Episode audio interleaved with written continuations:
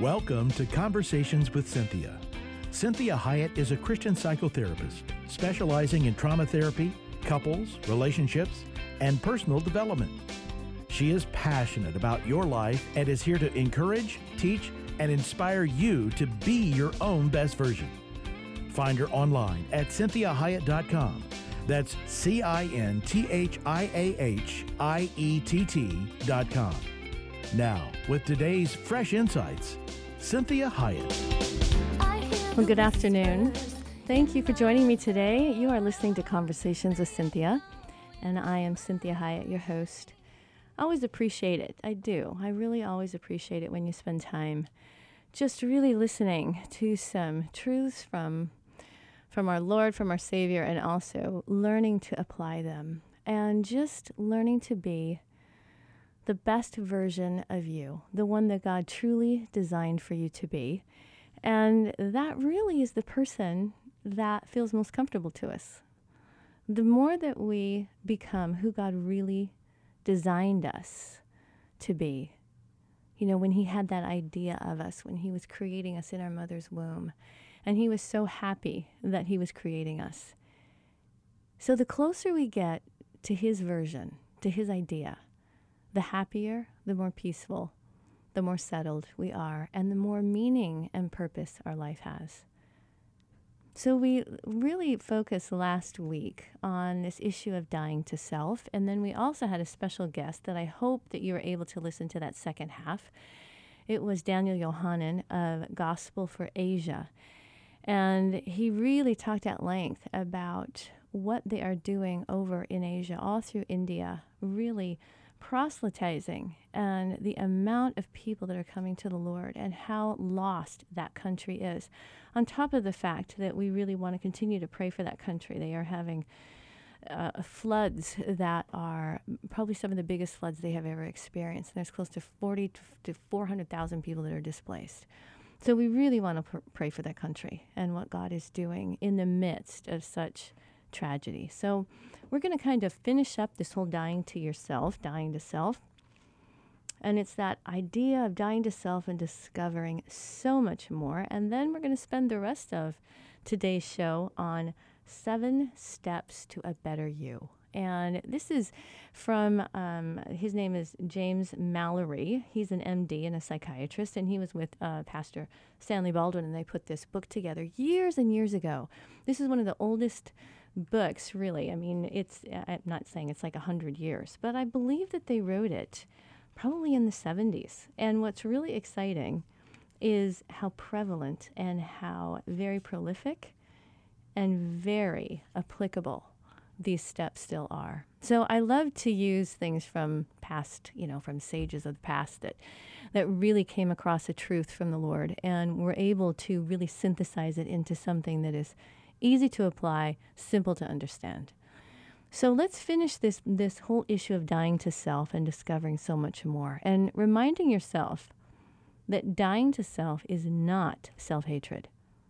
Nor is it necessarily denying yourself. It's really truly an adult endeavor. And what we find is that in dying to self, we actually will find ourselves. We struggle less with ourselves.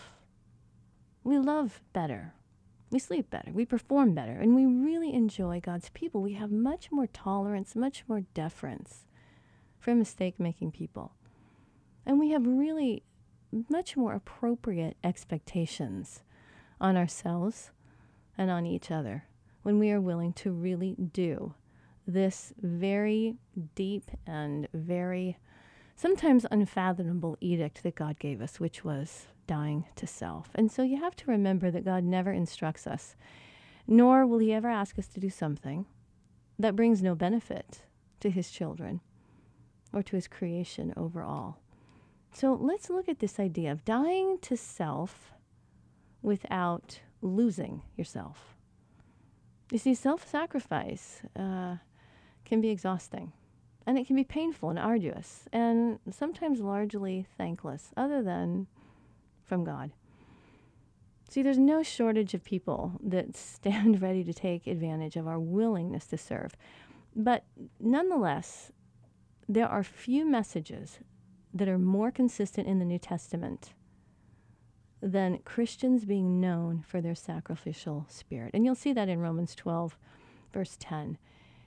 And so Christ really reflects this this this picture of intrinsic sacrifice. And in in his letter to the Philippians, Paul exhorts people. He says, "In humility, count others more significant than yourselves." And that's Philippians 2 3. And this is, in many ways, that statement very contrary to the psychological, psychiatric world. The, um, and, and some of that is because they don't really understand what the gospel is saying. They just hear it as self deprecation or making yourself less than or denying or really struggling with self esteem and thinking that, you know, you are less and they are more. When actually, what God is truly saying is he says, in humility, count others more significant than yourselves. He's saying, if you've taken care of yourself, your significance will already be there. What that does is allows the significant of others to really come forward. So it isn't this vertical issue of you're better than me and I'm less than. It's I'm so okay with me my needs are truly being met and I'm meeting my own needs as much as I can. And then I'm very successfully having needs met that others need to meet. And it's working so that you don't have to worry about me. You don't have to necessarily think about me unless you really want to, which is nice. But what happens is we become that person for others that is not complicated, that is actually refreshing that's the person that's easy to be with. They're your friend that you go, you know what? They just don't get offended very easily. They're really okay. And they confront me if I need to be confronted, but they don't complicate everything. Every issue doesn't morph into 10 more issues. So when we are this person that has learned to die to self, we really can be present for others. And one of the first and foremost ways that we do this is we anchor our self worth in God. And in order to be confidently sacrificial, we really have to know our own true value. So oftentimes we get our value externally by what people think about us, if they like us, if they want to be with us, how much we own, how we look, what society has determined what is of value. Instead of recognizing that your value is inherent. It can't be lessened and it can't be eh, maximized. It just is. It's the same when we've talked in, before in previous shows about a $100 bill. Whether it's crumpled up, whether it's super old, whether someone spit on it, whether you found it in a trash can, it's still worth $100. But the external things that happen to that $100 bill cannot remove the $100 value.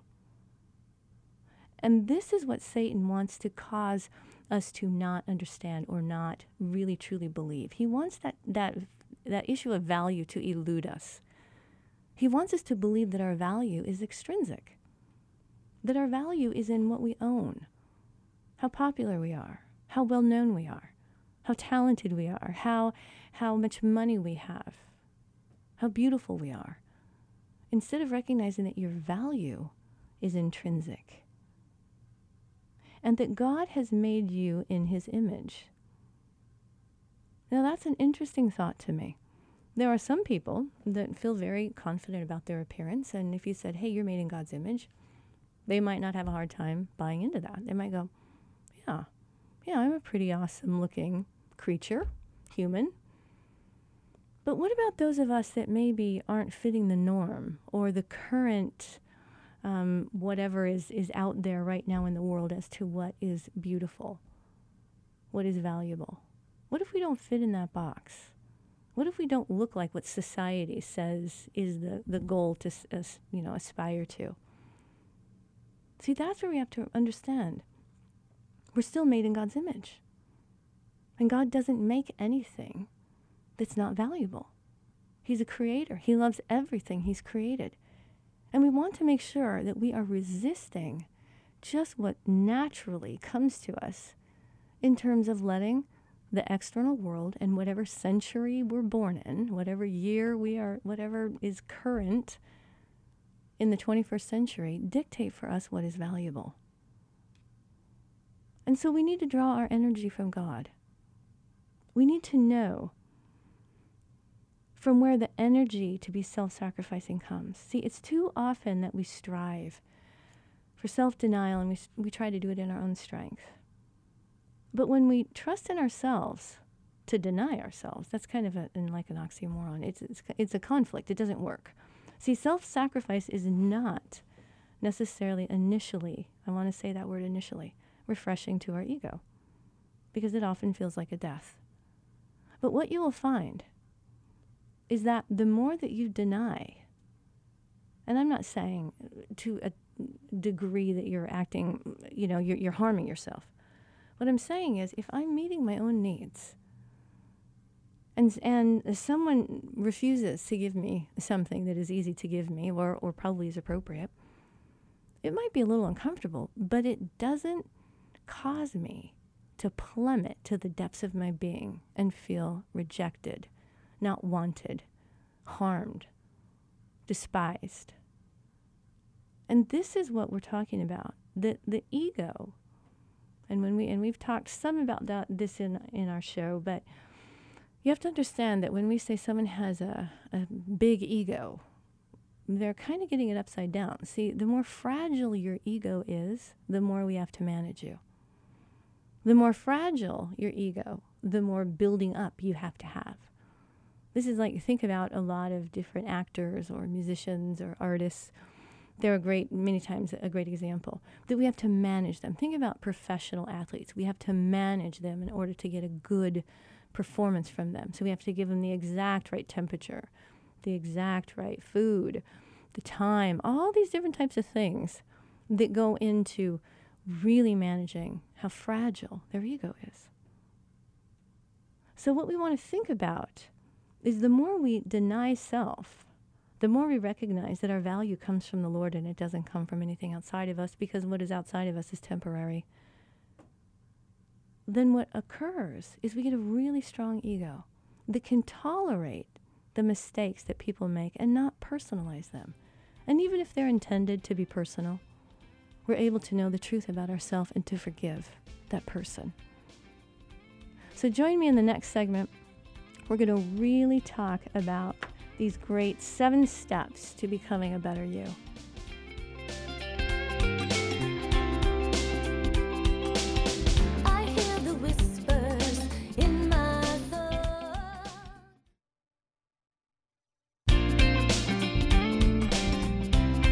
Welcome back to Conversations with Cynthia.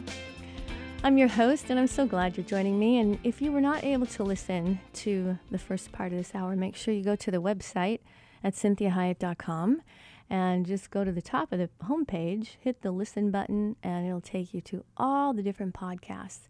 The ones we have that are half hour long that we we did five days a week, and then also the hour long ones that we air on Sundays.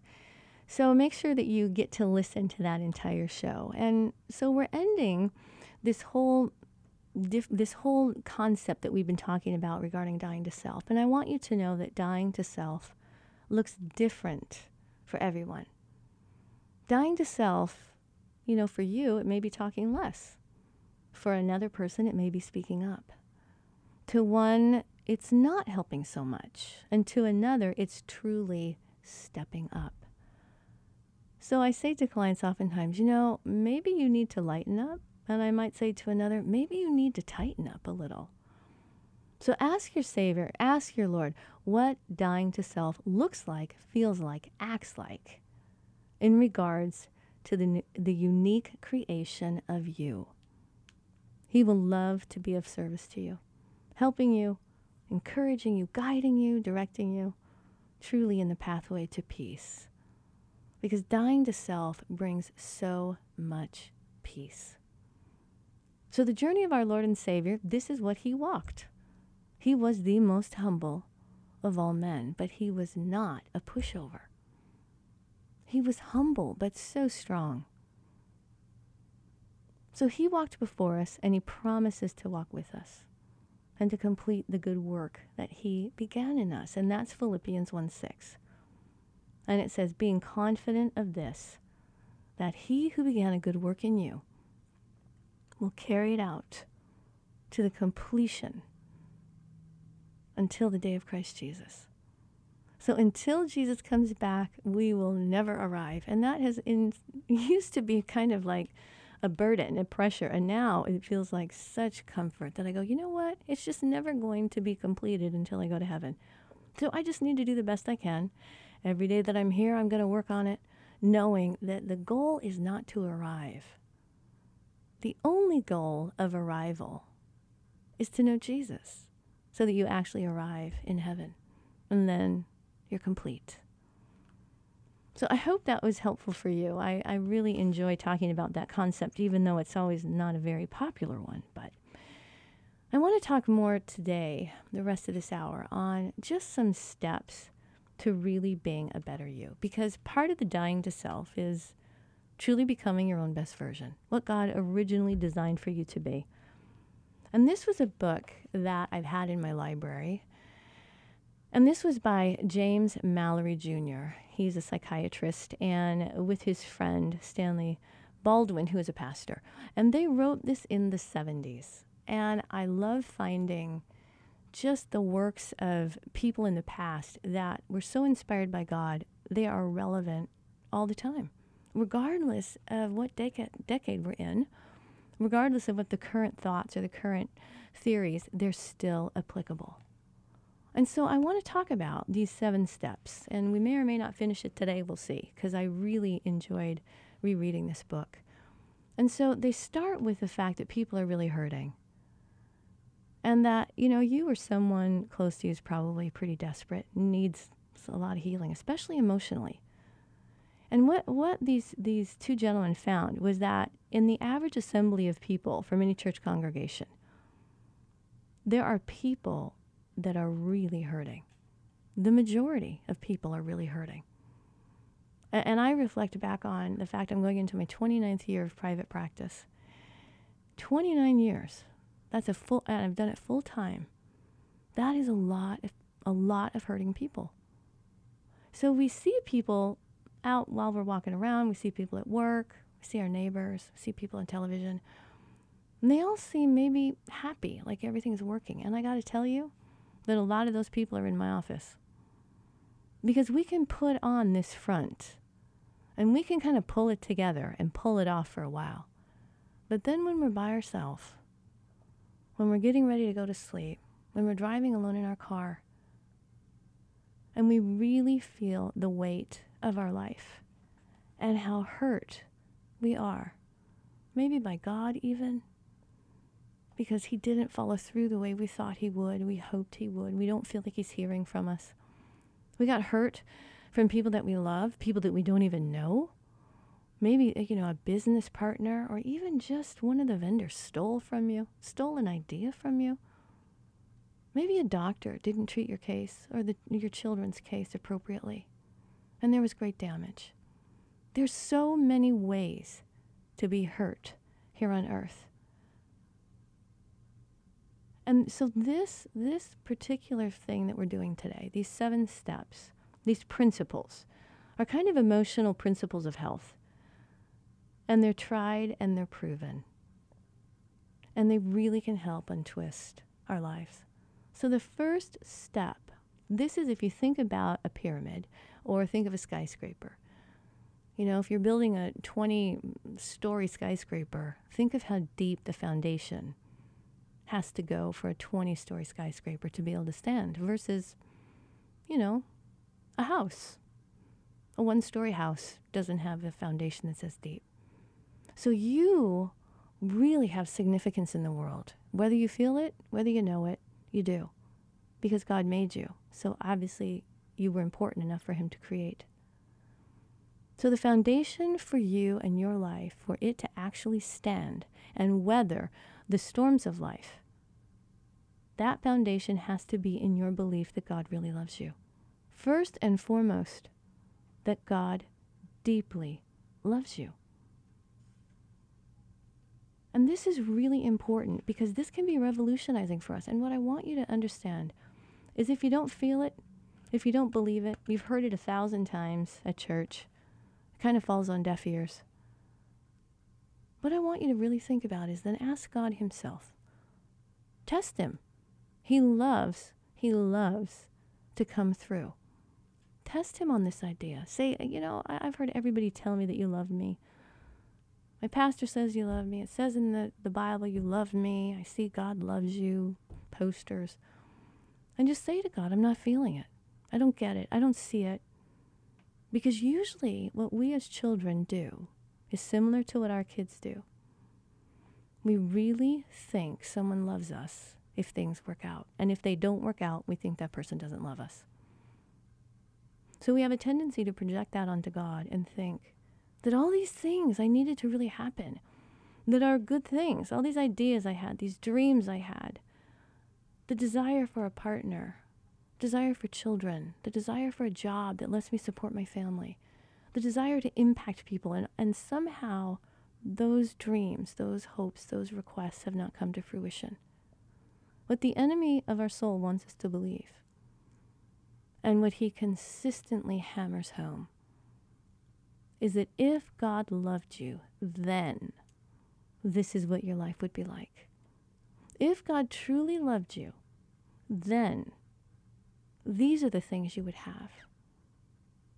If God really loved you, these needs would be met for you, for the people that you love.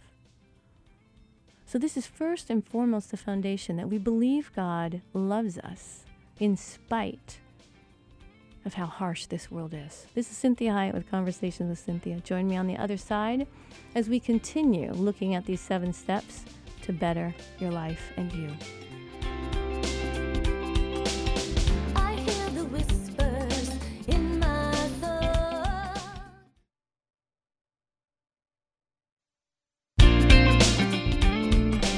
Welcome, welcome back to Conversations with Cynthia.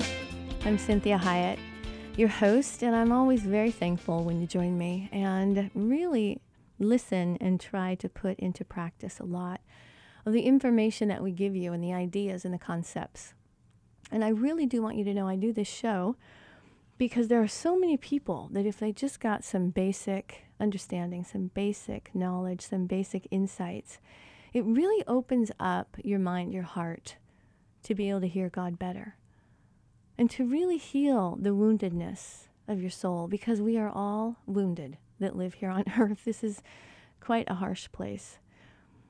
So, we've talked a lot about foundationally what needs to happen in order for you to be a better you, in order for you to have the life that God has called you to have. And the first one was this foundation of believing that God loves you. And that has to be what everything else is placed upon. So you want to think about this idea. We all feel like we're unworthy in some shape or manner. We feel like we're a failure. And it's hard for us to believe that God really loves us. Because we really think that if He did, then we wouldn't have pain. And if He really did love us, then everything would work out. And so we want this proof that God really loves us, and we fall into that if only then. If God would only do this, then I could really believe in Him. Then I would really know He loved me. But I want you to think about the fact that God knows so well His people and He knows His world so well. And He sent His Son, and His Son lived a life that was harsher, more brutal, in on every level than any human could ever experience. And he did that on purpose because he wanted us to know that in spite of how harsh, how fallen this world is, he can do beautiful things in spite of it. And that he sees our pain, he knows our pain, and he has felt it with us. And that he comes alongside of us and he helps us to understand truly our value and truly how to untwist it unwrap it, and work it out.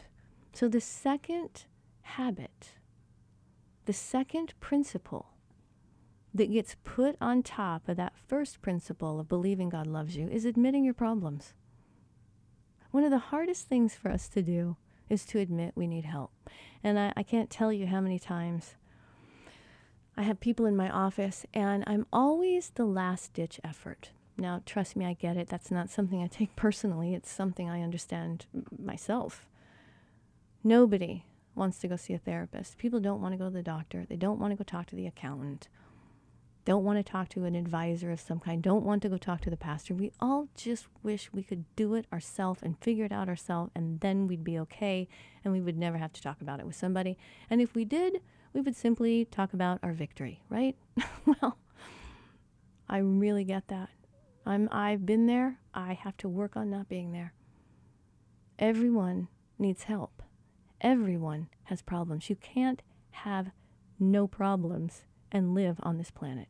Jesus lived here. He had tons of problems. Everywhere he went, it was problematic. And he had his own fight that he had to fight with his own self. And he had to die to his own self before he could actually hang on the cross and die. So we want to think about he first went to God with his problems. He said, God, if there's any way, any possible way, please, I don't want to go through this. I don't want to go through this. He asked God as well, How long do I have to be with these people? He was so frustrated with his disciples and their humanness. Jesus gets it, God gets it. So we first admit our problems. Who are you willing to go talk to? about something that needs to change? Are you willing to humble yourself, to risk being judged, and recognize that if someone judges you for the problem you have, then they're not listening to God? Because God is a God that does not judge, and God is a God that does not lie. And so this is imperative. If we really want the life that God has called us to have, we have to first believe in his character in spite of what we see. And we have to believe that He loves us. And we have to go to Him and admit the problems and not run away from them and pretend like they're not happening and hope they just magically get better someday. We have to be honest. You know, there's that beautiful song, If We're Honest. It's tough to be honest. It's one of the things that makes God so proud of his people is when we are honest. Because in honesty, we find truth, and truth always sets us free. Sometimes what I have found in my office is just coming and telling me what the problem is created a ton of freedom for the person. They didn't need as much help as they thought. Once they begin to admit it. Now, I have to tell you the truth. Sometimes they come and talk to me, and once, once they start addressing the problem, they find out it might be bigger than they thought. But they're so glad they came. So, this is Cinthia Hiett with Conversations with Cynthia. We have another segment coming up. We're going to talk more about steps to being a better you.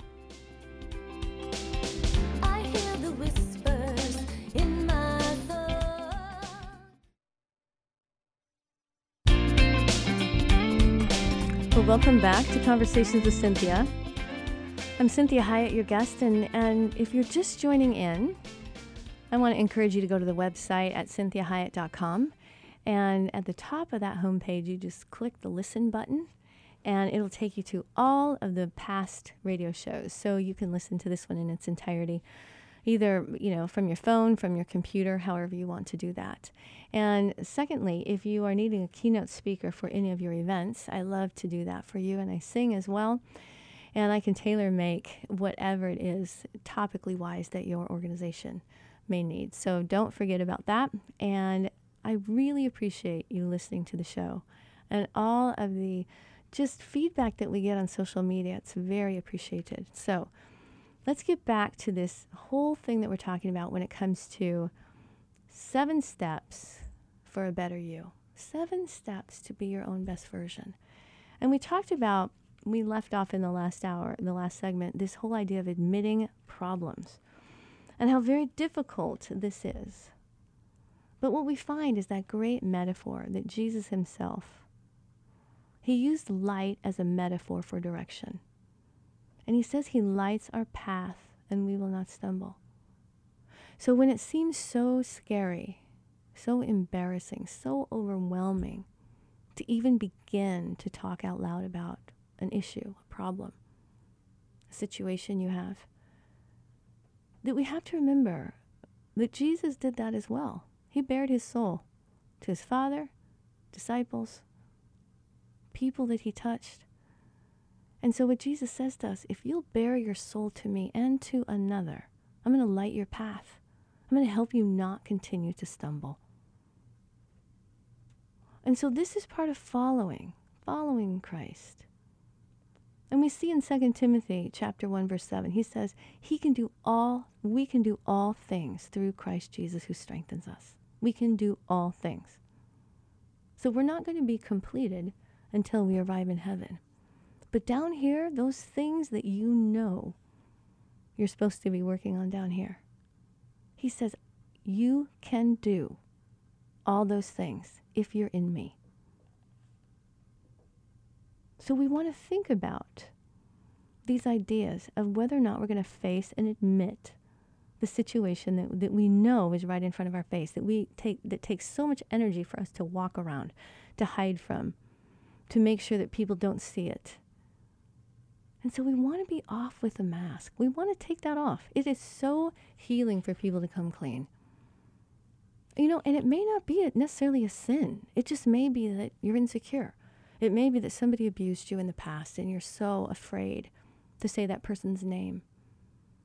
And you're so afraid of what people might think if you tell them what was done to you. And you're embarrassed thinking it might be your fault somehow. Or maybe you were you were idle and you saw someone being harmed and didn't say anything. See, we all have regrets. And part of the thing about healing from our past healing from those things that those sins that so easily beset us is bringing them out into the light. They are so much smaller when they are in the light, especially when we are talking in the company of a loving, forgiving person. So when we speak them out loud, we get more power. We get more distance from them. We get to see them for what they really are, see those problems for what they really are. And so we need to really be willing to be open, to be candid, to be transparent. And we see that in James chapter 5, 16. He says, Admit your faults to one another, pray for each other so you may be healed. And the earnest prayer of a righteous man has great, powerful, great and powerful and wonderful results. So think about this. When we look at 1 John chapter 1 verses 7 through 9, it says, "He's faithful and just to forgive us our sins and cleanse us from all unrighteousness." Now that cleansing process is healing, is part of the healing process. It's also part of the rebuilding process and it's also part of giving you insight and restructuring and giving you a new plan as to how to live the life that God has actually created for you to live, the path that He has made specifically for you. So once we admit those wrongs, either something we did wrong or something wrong that was done to us, and we're willing to be transparent and not so protective of our own egos, we become stronger. And what that does is help us with this next step. And this next step is take personal responsibility. And this is a big deal. And we need to understand that we have to take personal responsibility. And when I say personal responsibility, I'm not saying that you are admitting cause. See, if I've been sexually abused in my past, if I've been harmed, if I've been emotionally abused, if I've been spiritually abused or physically abused to any degree, you know, think about it just takes one grain of sand in the carburetor to seize up the whole engine. So we have a tendency to want to minimize and say, well, it was just once. And, or we say, it just was, you know, wasn't physical. It was just, you know, they were mean to me. They bullied me. They pressured me. Whatever it was, whether it was a one time event or an enduring part of your life. We have to take responsibility for what happened to us. And it doesn't mean that if I was abused, I take responsibility for the, the abuse. What I do is I take responsibility for what I need to heal from it. Now, if I did do something wrong, I need to take personal responsibility for that as well. And I need to really look at me through the eyes of Christ, knowing that He has seen it all. God has seen it all. He has seen everything that you are going to go through from the beginning, the, the conception, to the to your passing. He knows every single moment of every single day of your life. He's not shocked and surprised by anything. And so what you want to consider is that when I bring it out into the light, there's a chance for it to be healed. Think about surgeons if they were operating by candlelight. Have you ever seen an operating room? It is so bright and very chilly and very white. And that is all the way that they make sure they don't bring anything to infect and that they don't make any wrong moves. And that whatever surgery they're doing, they are giving that patient the best opportunities to heal from it and survive it. So when you think about what light does, light helps us see it for what it truly is. Because oftentimes, what I have found is that what people have done with an event or with a concept or with a process or with whatever it is that they are struggling to take responsibility for, if they bring it out into the light, it's more manageable. It's also more manageable because there's a witness. And I can be a compassionate witness. That is what Jesus is. He's a compassionate witness to God about his people. There's freedom that comes with not being the only one that knows something and is, and is bearing your own burden all the time.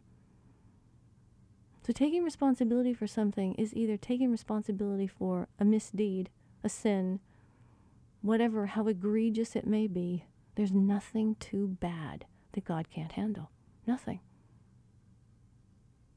There's no way that you are worse than any other person on the planet that has ever even been from the beginning of time.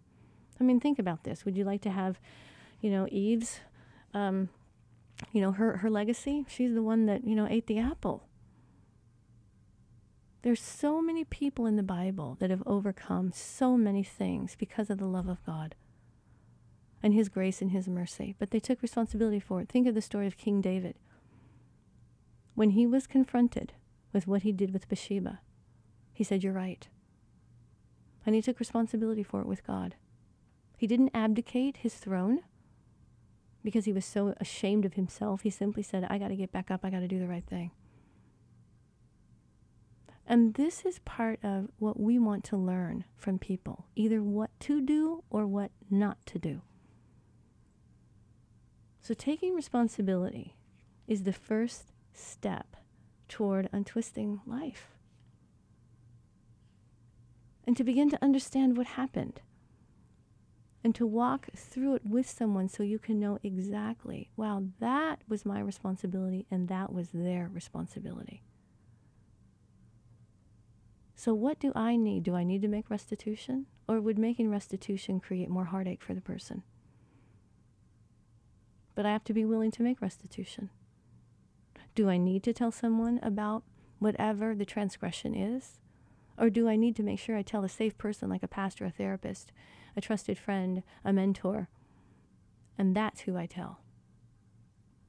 So you need wisdom to know truly how to take appropriate responsibility. It isn't an either or situation. There are very few things in life that are black or white. And so this is what we want to really think is that there is little hope of healing if we can't talk about it. If we can't speak it out so that we get it out of our heart, out of our mind. So that we get it to be the, the right proportion and the right size. So that we don't minimize it and we don't over emphasize or maximize it. So this is really important so that I can be healed, so that I can move on, and so that I can make sure that I learned, that I'm changed because of whatever was done to me or whatever it was that I have done. That it becomes a badge of honor because it becomes something of overcoming versus a constant wearing the medal of defeat. I don't want you to walk around wearing the medal of defeat. The enemy loves that because the more that you do that, the heavier it gets and the more mistakes you will make. So God has for you freedom. He has forgiveness, He has life, He has abundance, and He always has love. See, there is no way to exhaust God's love because He is love. He is love. So when we think about this idea of taking responsibility, I hope that helped. And this next step that we're going to talk about, and we're, we're going to really talk a lot about it next, uh, next Sunday, is this idea that believe that you can change. One of the most phenomenal things about my profession is how I see people change. I had someone ask me the other day, they said, I don't know how you do your job. I just think it would be so painful, so depressing to hear about problems every day. How do you do it? And I said, It's not depressing at all. In fact, it's invigorating, and it's because people get better. See, if my job was just listening to all the, the, the lamenting and all the terrible things that have happened and nothing changed, nothing got better, yes, that would be very depressing. But people get better. They really do change. And they don't change the inherent part of the creation that God made them. They actually change into who they're really supposed to be. So they get rid of the things that don't fit them. They get rid of the things that, that are trying to redefine them in a negative manner. And so the change is that they are healed, they are whole, they are new, and they grasp the value of who they are and why God made them and why He's so happy that He's made them. And they become more resilient, they become more positive, and they become more life giving to the world around them. So I hope that you have a great Sunday and a wonderful week. Make sure you join me next Sunday as we talk more about the seven habits to a better life. God bless you, and we'll talk to you next week.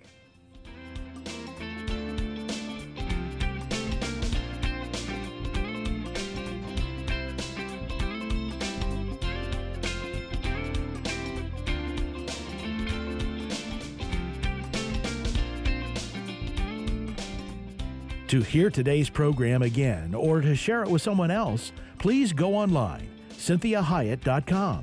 That's C I N T H I A H I E T T.com. Conversations with Cinthia is heard daily at 3 p.m. and 12 noon every Sunday on Faith Talk 1360 KPXQ.